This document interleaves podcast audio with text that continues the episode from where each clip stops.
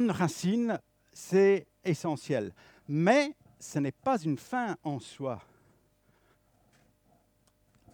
Un arbre en bonne santé ne, pousse pas que des racines. Un arbre en bonne santé porte du fruit. Un chrétien aussi, Paul écrit aux Colossiens, marcher d'une manière digne du Seigneur pour lui plaire à tout point de vue, portant des fruits en toutes sortes d'œuvres bonnes et croissez dans la connaissance de Dieu. S'enraciner, croître, porter du fruit. Voilà la mission de toute l'Église. Parallèlement, Paul constate que ce n'est pas seulement l'Église qui porte du fruit, mais c'est aussi l'Évangile en lui-même qui porte des fruits. Cet Évangile, écrit-il au chapitre 1, verset 6, cette bonne nouvelle est parvenue chez vous, à Colosse, tout comme il porte des fruits et progresse dans le monde entier. Paul décrit l'Évangile comme un mystère, non pas dans le sens que ce soit réservé à un petit groupe d'initiés, mais plutôt que ce message n'est plus caché. Depuis la venue de Jésus-Christ, la parole de la vérité, celle de l'Évangile, a été révélée au monde. Et Paul dit, j'ai été chargé par Dieu de vous annoncer pleinement la parole de Dieu. Le mystère caché de tout temps et à toutes les générations du passé, mais dévoilé maintenant à ceux qui lui appartiennent, à qui Dieu a voulu faire connaître quelle est la glorieuse richesse de ce mystère parmi les païens. Christ en vous, l'espérance de la gloire. Et le projet final de Dieu a été dévoilé, à savoir qu'en Christ, le Christ cosmique, comme on l'a appelé, Dieu a voulu réconcilier avec lui-même l'univers tout entier, réunir ciel et terre en Jésus-Christ. Quelle grande nouvelle Le mystère a été dévoilé. Il faut maintenant que l'Évangile soit propagé aussi largement que possible. Nous ne sommes pas tous des évangélistes attitrés. Alors comment, pratiquement, pouvons-nous contribuer à la propagation de l'Évangile dans le monde? Au chapitre 4, versets 2 à 6, Paul nous donne quelques pistes. Première piste, persévérez dans la prière. Veillez-y avec action de grâce. Priez également pour nous que Dieu ouvre une porte à notre parole, afin que je puisse annoncer le mystère du Christ pour lequel je suis dans les chaînes, et en parler clairement, comme je le dois. Conduisez-vous avec sagesse envers ceux du dehors. Rachetez le temps, que votre parole soit toujours accompagnée de grâce, assaisonnée de sel, afin que vous sachiez comment vous devez répondre à chacun. on va retenir juste trois mots de ce texte, trois principes d'action qui sont entrelacés. Prier, parler et pratiquer. Trop difficile à retenir. On va faire une petite interro tantôt avec les ados après. Donc, euh, retenez au moins trois mots, hein, s'il vous plaît. hein. Premier mot. Prier. Mais comment prier surtout dans cette optique de voir l'évangile propagé? Premièrement, Paul dit qu'il faut prier avec persévérance, persévérer dans la prière. Pour Paul, comme pour Jésus, la prière devrait être une pratique habituelle, une disposition permanente qui imbibe tous les domaines de notre existence. C'est par la prière que notre esprit respire. C'est par la prière que nous répondons à Dieu et à sa parole. La prière, c'est vraiment un cadeau que Dieu nous a donné qui nous permet de rester en communion constante avec lui. À ne pas utiliser uniquement en cas d'extrême urgence, même si c'est tout à fait permis. Lorsque nous prions particulièrement pour des personnes qui ne sont pas croyants, il faut de la persévérance, il faut beaucoup de patience. Mes parents ont prié pendant 40 ans pour que mon frère revienne à la foi. Et cette prière a été exaucée seulement vers la fin de leur vie. Il faut persévérer, surtout lorsqu'il y a une résistance. Et là, la prière fait partie des armes que le chrétien possède, qui nous permet de lutter contre les forces du mal qui s'opposent à l'œuvre de Dieu. Prions avec constance, mais aussi d'une manière consciente avec vigilance. Veillez-y. La vigilance est nécessaire d'abord parce qu'il y a tant de tentations, tant de distractions, tant de tâches pressantes qui risquent de nous empêcher de nous tourner vers Dieu. En commençant une journée bien chargée, on peut parfois se demander euh, est-ce que c'est vraiment rentable de passer 5, 10, 15 minutes à parler avec quelqu'un qu'on ne voit même pas? Mais si nous voulons vraiment que l'Évangile soit propagé dans le monde autour de nous, il faut d'abord que cette parole soit enracinée dans notre cœur. Et comment est-ce que c'est possible sans parler avec Dieu directement? Ce n'est pas seulement un privilège immense de pouvoir nous approcher de notre Père céleste en tout moment et en toute intimité, mais c'est aussi un besoin essentiel pour tout enfant de Dieu. Restons donc éveillés spirituellement et veillons. Gardons les yeux ouverts. On m'a toujours enseigné que je devais prier les yeux fermés, mais bon, veiller, ça sous-entend qu'on a les yeux ouverts sur ce qui se passe dans le monde autour de nous. Pensons aux personnes de notre entourage, quelle que soit notre relation avec eux, et réfléchissons à la manière dont elles pourraient être touchées par l'Évangile et prions le Seigneur afin qu'il leur ouvre le cœur. Prions pour que notre relation avec eux évolue positivement, pour qu'il y ait des occasions pour parler de notre foi naturellement. Et puis, veillons, soyons prêts à saisir les occasions, qui sont parfois rares. Mais je vous assure que lorsqu'on prie pour des personnes que nous allons rencontrer au cours de notre journée, ça change vraiment notre attitude envers eux.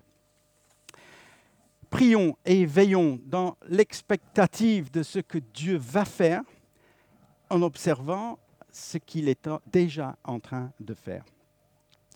D'après la Bible, il y a maintes façons de prier. On ne va pas développer euh, ce matin. Paul encourage euh, les chrétiens à prier avec toutes sortes de prières, adoration, louange, confession des péchés, prière pour soi-même, prière pour les autres. Et dans la Bible, on trouve de nombreux sujets de prière. Nous pouvons présenter au Seigneur toutes sortes de demandes. Mais Paul insiste sur une chose. En toutes circonstances, il faut prier avec reconnaissance, avec action de grâce. Voilà le souhait de Dieu pour chaque chrétien. Dans cette lettre, Paul montre déjà l'exemple, car il déborde de reconnaissance en écrivant aux Colossiens. Chaque fois qu'il prie pour eux, il remercie Dieu pour eux, pour leur foi, pour leur amour. Et lorsqu'il écrit aux Philippiens, il remercie Dieu, même pas en priant, mais simplement en pensant à eux. Donc la reconnaissance peut être vraiment un réflexe en tout moment. Paul encourage les Colossiens à remercier Dieu à leur tour, toujours avec joie, pour l'immense œuvre de salut qu'il a réalisée en leur faveur. Une vie de prière normale déborde naturellement de reconnaissance. Pour dire merci à Dieu, ce n'est pas nécessaire d'attendre notre culte personnel du matin ou notre repas du midi ou notre prière du soir toutes les occasions sont bonnes pour exprimer notre reconnaissance. Ça ne veut pas dire qu'on va toujours dire merci Seigneur euh, à haute voix devant nos, collègues. Hein. Ça risque de les enquiquiner. Hein. Mais qu'est-ce qui, qui va donner envie aux gens d'en savoir plus sur le Seigneur?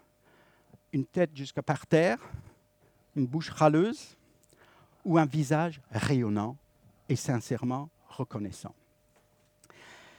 Si nous voulons que l'Évangile soit propagé dans toute sa plénitude, la prière est indispensable.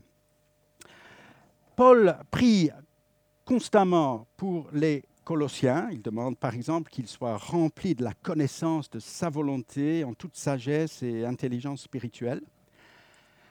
Mais il y a aussi une réciprocité dans la relation entre Paul et les églises à qui il écrit. Et à la fin de cette lettre, Paul demande aux Colossiens de prier pour lui et ses collaborateurs, en l'occurrence Timothée et Epaphras.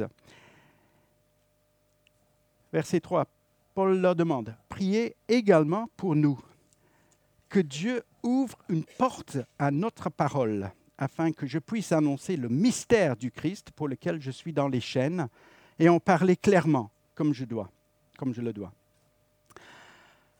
Ce qui nous amène à notre deuxième principe d'action, indispensable à la proclamation de l'Évangile. Prier et puis parler.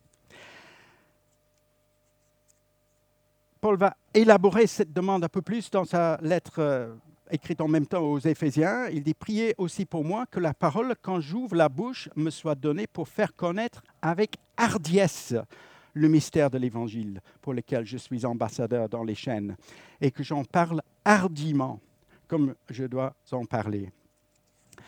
Alors rappelez le contexte dans lequel Paul vit lorsqu'il écrit cette lettre.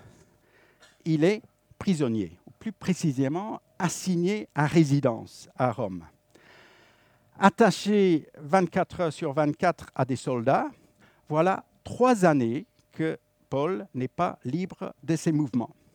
On peut imaginer sa frustration. Hein. Mais notons que Paul ne demande pas compris pour que Dieu ouvre la porte de sa cellule, pour qu'il puisse sortir et reprendre son ministère comme avant. Il voudrait juste que Dieu ouvre une porte à notre parole.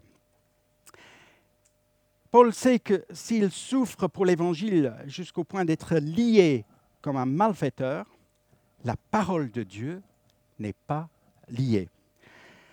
Paul ne se préoccupe pas de son bien-être ou son confort personnel. Il ne se préoccupe ni de sa sécurité, ni même de sa propre vie. Son seul souhait, c'est que le mystère de l'Évangile, qui a été pleinement révélé en Jésus-Christ, soit manifesté dans toute sa puissance auprès des gens qui n'ont pas encore entendu. Paul demande, compris, que Dieu agisse sur les circonstances et sur les cœurs. Ça pourrait paraître un petit peu étonnant, n'est-ce pas, que Paul, le grand apôtre euh, qui est actif depuis euh, bien plus de 20 ans, il demande que l'on prie pour qu'il puisse parler correctement et courageusement. Mais ça nous rappelle que Paul reste malgré tout humain. Il est conscient de ses limites et de ses faiblesses, comme tout le monde. Paul demande la prière parce qu'il ne veut pas compter sur ses propres talents d'orateur, ni sur ses succès passés. Il veut vraiment compter sur le Seigneur pour recevoir une nouvelle fois l'audace nécessaire et aussi la sagesse pour trouver les mots qui conviennent le mieux à ses interlocuteurs. Paul avait des contacts avec des juifs, euh, des païens, des romains, des grecs, des maîtres et des esclaves. Et l'approche n'était pas toujours la même. Ces occasions pour parler de l'Évangile sont peut-être plus limitées qu'avant, mais dans son lieu de captivité, Paul peut quand même recevoir des visiteurs. Il peut parler avec eux, toujours en présence des gardes. Et grâce aux prières des chrétiens, cette période de confinement ne va pas limiter les progrès de l'Évangile, mais l'Évangile va plutôt faire des progrès spectaculaires. La semaine passée, Daniel a mentionné un certain Onésime, hein, l'esclave euh, issu de la ville de Colosse, qui s'était enfui de chez son maître euh, Philémon, qui était un responsable de cette communauté. Et ce jeune fugitif, en situation irrégulière, même euh, en danger de mort, il a fait la connaissance de Paul à Rome, dans sa cellule. Et la parole de Dieu a trouvé une porte ouverte dans le cœur d'Onésime. Et Onésime s'est converti. Voilà comment Dieu a déjà répondu à cette prière de Paul euh, et Paul demande que ça continue. Quelques mois plus tard, après avoir exprimé cette demande aux Colossiens, Paul va écrire une autre lettre à l'église de Philippe quelques mois plus tard. Il est toujours confiné dans la même cellule et là, il va pouvoir faire part de la réponse à cette prière. Il leur dit, je veux que vous le sachiez, frères et sœurs, ce qui m'est arrivé a plutôt contribué au progrès de l'Évangile. Même s'il était dans sa cellule, Paul ne pouvait pas se taire devant ceux qui le gardaient. Les soldats romains ont parlé entre eux. Ils se relayaient, je ne sais pas, toutes les quelques heures. Et puis après, oui, vous avez vu Paul, oui, pourquoi est-ce qu'il est là? Et, Paul ne ratait pas l'occasion d'expliquer, si je suis incarcéré, c'est pour le Christ que je suis là. Et ainsi, même le palais impérial était au courant des raisons de l'incarcération de Paul. Donc l'évangile faisait des progrès grâce à Paul, mais aussi en voyant le comportement, l'attitude de Paul en prison, tous les chrétiens à Rome étaient encouragés. Paul dit que la plupart des frères et sœurs confiants dans le Seigneur, en raison de mes chaînes, ont beaucoup plus de hardiesse pour annoncer sans crainte la parole de Dieu. C'est vraiment génial. Hein. dans sa lettre aux Colossiens, Paul expose ce sujet de prière, et puis dans Philippiens, on voit deux réponses vraiment qui, qui dépassent toutes les attentes. Priez pour ceux qui annoncent la parole de Dieu. Est-ce que ce sujet de prière fait souvent partie de nos demandes lorsque nous prions? Peut-être lorsque nous recevons une lettre de nouvelles d'un missionnaire lointain, on fait une petite prière. Ou parfois, avant que le prédicateur monte en chair, on prie pour que Dieu l'inspire, pour que Dieu ouvre nos, nos cœurs. Pourquoi ne pas prier régulièrement les uns pour les autres? Dans ce sens. D'accord, nous ne sommes pas tous des prédicateurs ou des évangélistes, nous avons tous des dons différents et il n'est pas dit clairement dans le Nouveau Testament, vous devez tous évangéliser comme Paul, mais en même temps, l'évangile doit être proclamé dans le monde entier. C'est le projet de Dieu et c'est la responsabilité collective de toute l'Église.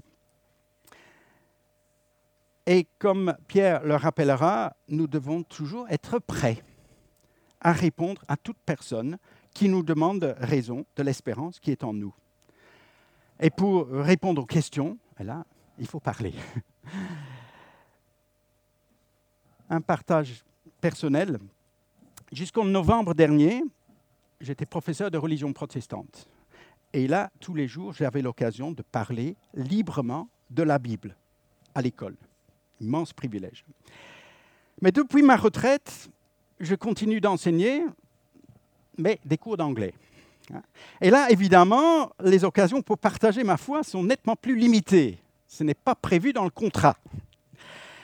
Mais tout ce que je peux faire, c'est m'en remettre au Seigneur pour qu'il ouvre les portes. Et lorsque les conversations euh, tournent vers des sujets un peu plus profonds, eh ben, je demande que le Seigneur me donne la sagesse nécessaire pour savoir comment m'y prendre. La plupart de mes étudiants savent que je suis chrétien, ou au moins que j'ai été prof de religion protestante. Mais dans un premier temps, j'ai simplement la conviction que mon témoignage doit commencer par une attitude professionnelle, accueillante et sympathique, à l'image de Jésus-Christ. Et si jamais je sens que la personne me donne la permission de parler explicitement de ma foi, eh ben, je prie pour que je puisse euh, saisir l'occasion, mais de parler d'une manière juste, claire, respectueuse et appropriée. Ce qui nous amène au verset 5. Conduisez-vous, marchez littéralement, avec sagesse envers ceux du dehors Rachetez le temps. Que votre parole soit toujours accompagnée de grâce, assaisonnée de sel, afin que vous sachiez comment vous devez répondre à chacun. Priez, parlez, et maintenant, pratiquez. Pratiquez notre foi en ayant un comportement exemplaire et contagieux. Avant éventuellement de parler de l'Évangile, nous sommes tous d'abord appelés à vivre, à marcher selon l'Évangile, à marcher d'une manière digne du Seigneur pour lui plaire à tout point de vue. Comme vous avez reçu le Christ, écrit Paul, le Seigneur, euh, marchez en lui. La réception de l'Évangile est censée provoquer un changement radical au niveau de notre comportement. Comme Paul le rappelle au chapitre 3, verset 5, Faites donc mourir votre nature terrestre, l'inconduite, l'impureté, les passions, les mauvais désirs, la cupidité. Vous marchiez ainsi autrefois lorsque vous viviez dans ces péchés, mais maintenant, rejetez tout cela. Colère, animosité, méchanceté, calomnie, paroles grossières. Vous qui avez dépouillé la vieille nature avec ses pratiques et revêtu la nature nouvelle. Ainsi donc, comme des élus de Dieu saints et bien-aimés, revêtez-vous d'ardente compassion, de bonté, d'humilité, de douceur, de patience. Si notre manière de vivre n'est pas en accord avec le message que nous défendons, nos arguments, même s'ils sont bien fondés, n'auront aucun poids. Notre témoignage sonnera creux. Ce sera plutôt un contre-témoignage. Pratiquez la parole et ne l'écoutez pas seulement, écrit Jacques. Et ici, Paul souligne la nécessité de la sagesse lorsqu'on cherche à propager l'Évangile, combien il est important d'agir d'une manière prudente, réfléchie, pondérée et pacifique. De garder toujours un équilibre, par exemple entre amour et vérité. Il y a un temps pour parler et aussi un temps pour se taire. Il faut garder l'équilibre entre le fait de vivre pleinement dans le monde tout en étant citoyen d'un autre monde. Pas facile. Mais là encore, Jacques nous assure que si quelqu'un d'entre vous manque de sagesse, et là c'est tout le monde, hein, qu'il la demande à Dieu, qui est généreux, et la sagesse lui sera donnée. La sagesse est nécessaire également au niveau de notre gestion du temps. Racheter le temps pensé à ce verset ce matin. Lorsque on a perdu une heure de sommeil, il faut racheter le temps. Aujourd'hui, il n'y a que 23 heures dans une journée. Hein. Bon, cette expression est, traduite dans la sommeur en mettant à profit toutes les occasions qui se présentent à vous. Euh, souvent on dit oui, le temps est limité, le climat n'est pas toujours favorable, il ne faut pas perdre une seule minute, il faut bien comptabiliser euh, votre temps. Euh, Bon, c'est possible que Paul voulait dire cela, mais peut-être qu'il s'agit tout simplement de ne pas agir dans la précipitation. Je m'explique. Dans l'Ancien Testament, dans la version grecque que Paul employait, dans Daniel chapitre 2, verset 8, ce texte s'y trouve. C'est dans le contexte d'une histoire où le roi Nabucodonosor, il a fait un rêve, il est très troublé par ce rêve, et il demande à ses magiciens, ses philosophes, une explication de ce rêve, mais il refuse de dire, de raconter ce qu'il a rêvé. Et les fonctionnaires, ils sont vraiment euh, pris au dépourvu. Ils disent ben, Racontez-nous seulement votre rêve et on vous donnera l'explication. Et il dit ça deux fois. Et puis finalement, Nabucodonosor leur dit ben, je vois que vous êtes en train de gagner du temps, littéralement de racheter le temps, hein, de faire traîner les choses. Mais ce n'était pas une mauvaise chose, parce que donner une explication sans savoir de quoi il s'agit, eh ben, sans savoir faire des recherches, eh ben, on risque de raconter n'importe quoi. Et je trouve que c'est une, réaction sage, et je pense que c'est un bon exemple pour le chrétien. Hein. Lorsque les gens nous posent des cols, des questions difficiles, plutôt que répondre euh, rapidement en disant n'importe quoi, eh ben, n'est-il pas sage de prendre le temps de réfléchir et de faire des recherches avant de répondre? Prions dans le sens du psaume 90, verset 12. Seigneur, enseigne-nous à bien compter nos jours afin que nous conduisions notre cœur avec sagesse.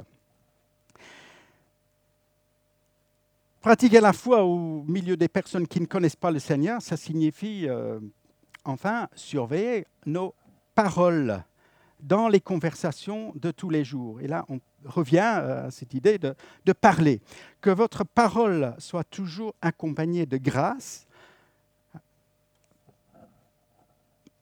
Parlez avec grâce. Bon, parlez gracieusement. Parler avec courtoisie et, politesse. Bon, ça c'est normal. Hein. si on est bien élevé, on va avoir un certain civisme dans notre manière de parler. Hein. Mais pour le chrétien, parler avec grâce va plus loin qu'une simple amabilité humaine. Nous sommes bénéficiaires de la grâce de Dieu manifestée en Jésus-Christ. L'esprit de grâce repose sur nous. Voilà, pourquoi les injures, les paroles méprisantes, euh, la médisance, tout ça, ça n'a pas sa place. Il faut que notre façon de parler aux autres traduise l'attitude de Dieu envers nous. Parler avec grâce. Et aussi Paul a dit que votre conversation soit assaisonnée de sel. Hein. Pour les Grecs, le sel symbolisait l'esprit vif Hein, savoir parler avec des brins d'humour, hein, se rendre intéressant, witty en anglais, hein, savoir répondre tac au tac, capter l'attention. Il n'y a rien de mal à cela. Mais quand Jésus disait à ses disciples, vous êtes le sel de la terre, il allait un peu plus loin. Il leur disait, vous êtes aussi la lumière du monde. Il faut que votre façon de vie donne envie aux gens de se tourner vers le Seigneur, pas vers vous. Oui, il faut parler d'une façon intéressante, mais pas pour se rendre intéressant.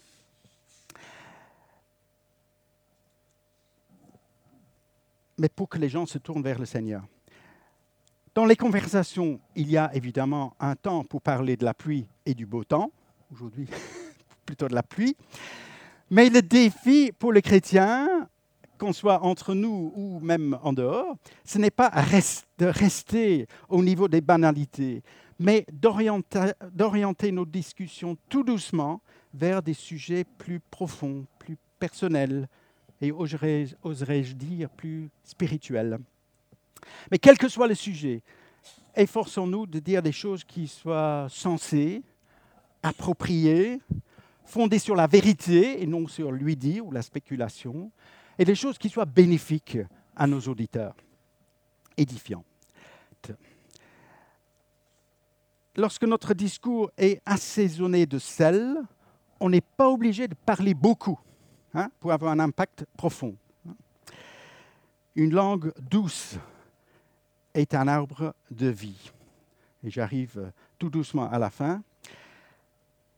Le Nouveau Testament ne se présente pas comme un manuel de méthode d'évangélisation. Mais s'il y a une méthode qui est suggérée à la fois par Jésus Paul et par Pierre, c'est que les chrétiens vivent d'une telle manière que les gens de l'extérieur soient positivement interpellés et qu'ils se posent des questions.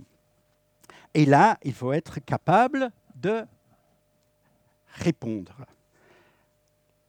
à chacun convenablement, ce qui implique une réponse individualisée, sans enclencher une présentation stéréotypée du message que nous avons toujours entendu.